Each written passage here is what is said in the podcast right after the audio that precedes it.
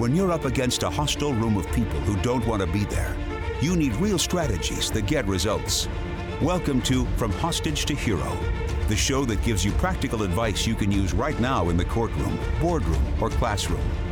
Learn how to move your unwilling audience to one that is invested in what you're saying, eager to participate, and engaged in the process. Learn from the attorney whisperer herself, your host, Sari Delamotte. Hello, hello, hello. Welcome, everybody, to another episode of From Hostage to Hero. We're going to start this episode by doing a listener shout out, actually, a reader shout out. This is a review of the book over at Trial Guides by Robert G. He says Sari captures the mindset of jurors as they walk into the courtroom, and she embraces that. She goes to where they are, to their bus stop, and teaches us how to invite them to get on our bus and gives them and us the tools to right the wrong, to be the heroes that they never thought they could be. Long ago, my dad used to say, You can lead a horse to water, but you can't make him drink. If you stop there, all will be lost. But as wise cowboys know, the magic is making the horse thirsty. Sari teaches us how to make the jurors thirsty for justice, to want to right the wrong, and inspire them to take their heroic action. Thank you so much, Robert G, for that. I really appreciate your review. And if you've not reviewed the book yet, go to trialguides.com. We are nearing 100 reviews, first book ever. And if you are uh, listening to the podcast and loving it, review that as well. Okay, so today we're talking about how to deal with jealousy. So, jealousy is a thing, y'all. I know it because I've seen it and I've experienced it myself. We get jealous of other people's success, other trial lawyers, or if you're a trial consultant, we get jealous of other people. And in fact, you know, just a couple months ago, Jesse Wilson, good friend of mine and fellow trial consultant, was having his uh, people create poems and some of that was was heading over into the H2H group and we had some people posting poems over there because they were so catching the the poetry bug. And you know what my first thought was? It was, "Oh my god, why didn't I think of this?" Isn't this where we go? Like, why didn't I think of poet? Never mind that I have no interest in poetry, have no idea how to write a poem. In fact, I've now become interested because of these wonderful poems that are coming through H2H. But, you know, it's not my thing, it's not my bag. And yet, this is where we go. We think, oh my God, this person's doing this thing, so I have to do it too, right? And it comes from this scarcity model. And so I want to talk about this today about what jealousy can teach us and how we can use it to our advantage. You know, it's it's not uh, unlikely that you will be hearing about other people's success consist- consistently. In fact, we had someone post accidentally in the From Hostage to Hero group a month or so ago about a loss. He meant to post it in the H2H crew group. He's a part of the crew, and the crew knew that he had gone to trial. And so he was updating us on what ended up being a defense verdict in the um, what was supposed to be the H2H group, but he accidentally posted in the From Hostage to Hero group. And I'm so glad that he did because we rarely hear about losses, do we not? I mean, people will sometimes post about those in the listservs and and and and ask for feedback or whatnot, but most of the time we are congratulating those that are winning, and we rarely hear about the people that are losing. And so, when you're constantly hearing about the people that are winning, it's real easy to have that green-eyed monster, and that green-eyed monster will then create a couple of things. One, it creates this sense of lack right? There's something that they have that they're doing, that they're being that that I'm not doing or being, right? But it also creates this sense of fear.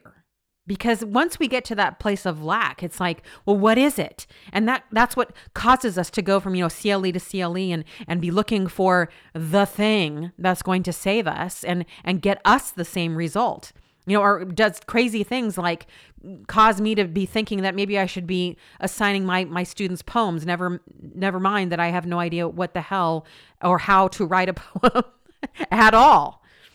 Here's what I want to bring you back to.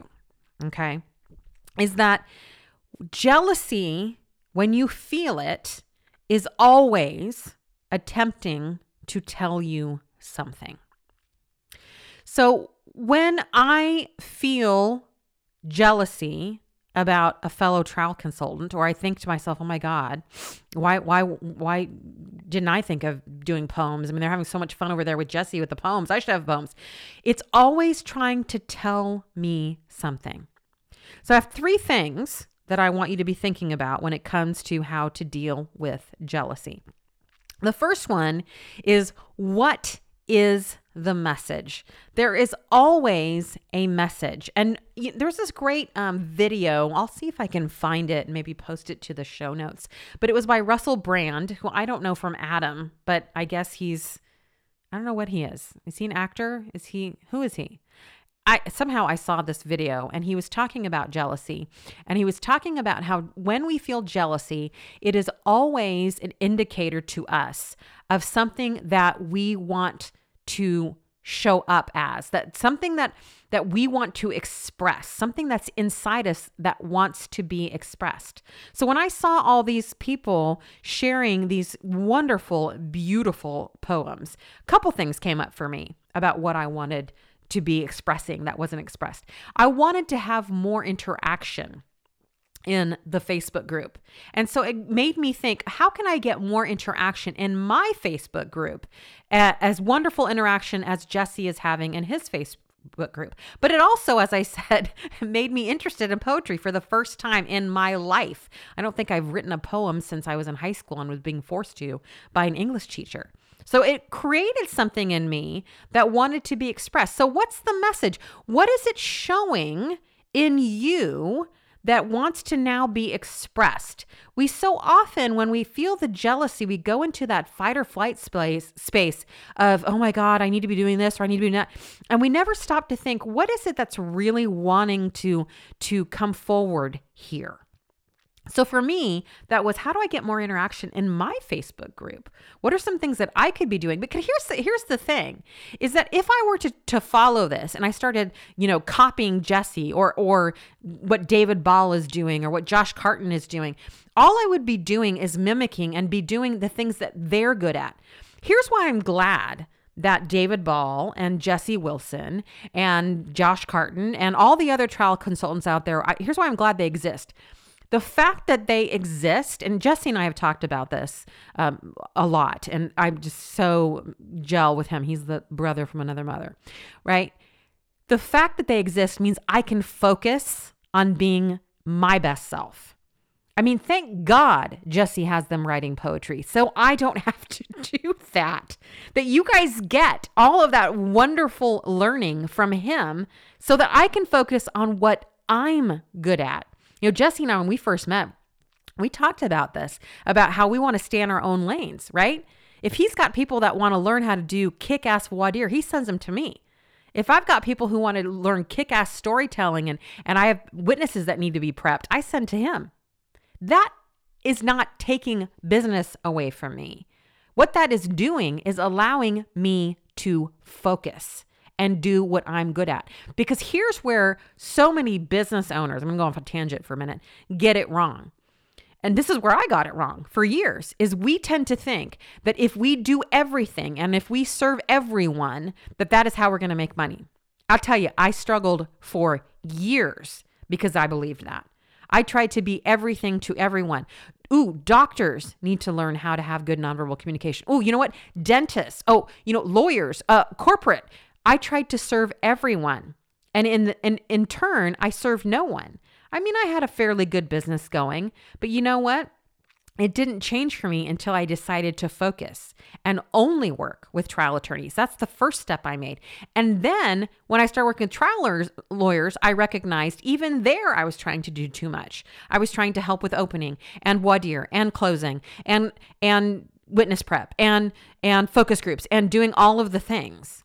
It's not until I decided that, you know what, voir dire and opening are my jam and closing That's where I shine, particularly voir dire. I'm becoming known as the voir dire expert. And not only that, the whole nonverbal piece. And I just focused on getting really, really good at those things. That's when my business exploded. So I am glad that other trial uh, consultants exist. I do not see them as competition because they allow me to do and focus on what I do best. And therefore, you, our clients, because we share all these clients, are better served because now you don't need to pick and choose. Oh, who should I go, go to for this help? You can go to those of us who have identified ourselves and have been identified as experts and work with each other instead of against each other. Jesse and I do not have a competitive bone in our bodies. Why? Because we know we're really, really good at what we do separately and that we can coexist and serve you better when we're not in competition, but instead when we recognize and focus what we're really, really good at. So, the first piece when you feel jealousy is to ask yourself, what's the message? Because it's not they have something I don't have. That's you're missing the message if you're making it that simple. It's there's something that wants to be expressed here. So it, you might think, well, yeah, what what wants to be expressed is I want to fucking win.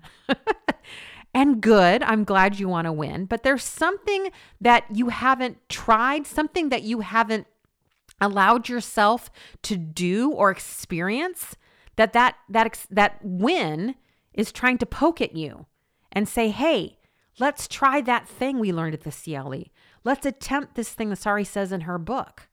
That's what the jealousy is trying to tell me. That's what i want you to get. What's the message? The second thing i want to have you do when you feel jealousy is to replace that feeling with gratitude Look, we should want as many plaintiff attorneys to be winning cases as possible. So when you hear of the wins, I want you to be filled with gratitude. When I see my clients having fun over in Jesse's world writing poems, I feel gratitude. I replace any jealousy or fear I have that I, oh, maybe I should have been doing that thing with gratitude that they are getting that learning and that I don't have to provide it. So, gratitude is a wonderful way to replace the feelings of jealousy. Get the message, yes, and then be grateful that you got the message and that someone else is also doing the things that you eventually want to be doing yourself. They're paving the way. Yay, great for them. There is enough for all of us. The minute that we buy into this idea that there's only a certain amount of clients in the world, there's only a certain amount of verdicts that can be won, we've lost. There is more than enough for all of us. There is more than enough clients for Jesse and I and every other trial consultant out there. There just is. Even if Jesse and I were teaching the exact same thing, we would still have enough clients between us. Why?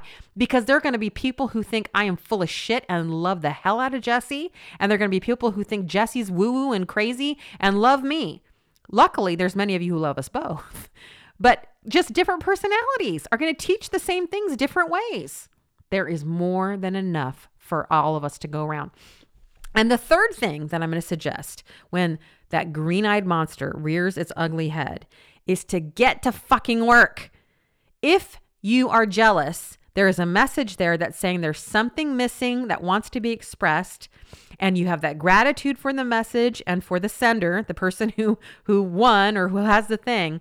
So now it's time to get to work. So for me it's how do I get more connected with my Facebook group? What are some fun things that I can be doing that's not poetry? right? For you it's okay, what's what what is the thing that I want to try? Let's actually try it. Let's actually put this thing into play. In that way, jealousy can be a really great motivator. I don't mean to stay in the jealous place. Let jealousy be a sign that something wants to be expressed. Be grateful for that message and for the messenger, and then get the fuck to work. That's how I suggest you deal with jealousy. Hope that's helpful. Talk to you soon. Thanks for joining me today. If you benefited from what we talked about or just want to let me know you enjoy the podcast, go ahead and leave me a review on whichever platform you use to listen to From Hostage to Hero. Add a comment, and I just might give you a shout out on an upcoming episode. In the meantime, head over to FromHostageToHero.com to order your copy of my book, From Hostage to Hero Captivate the Jury by Setting Them Free, and to get on my mailing list. I send out trial tips and encouragement right to your inbox every single week. And while you're there, make sure you join the waitlist to become an H2H crew member when we reopen.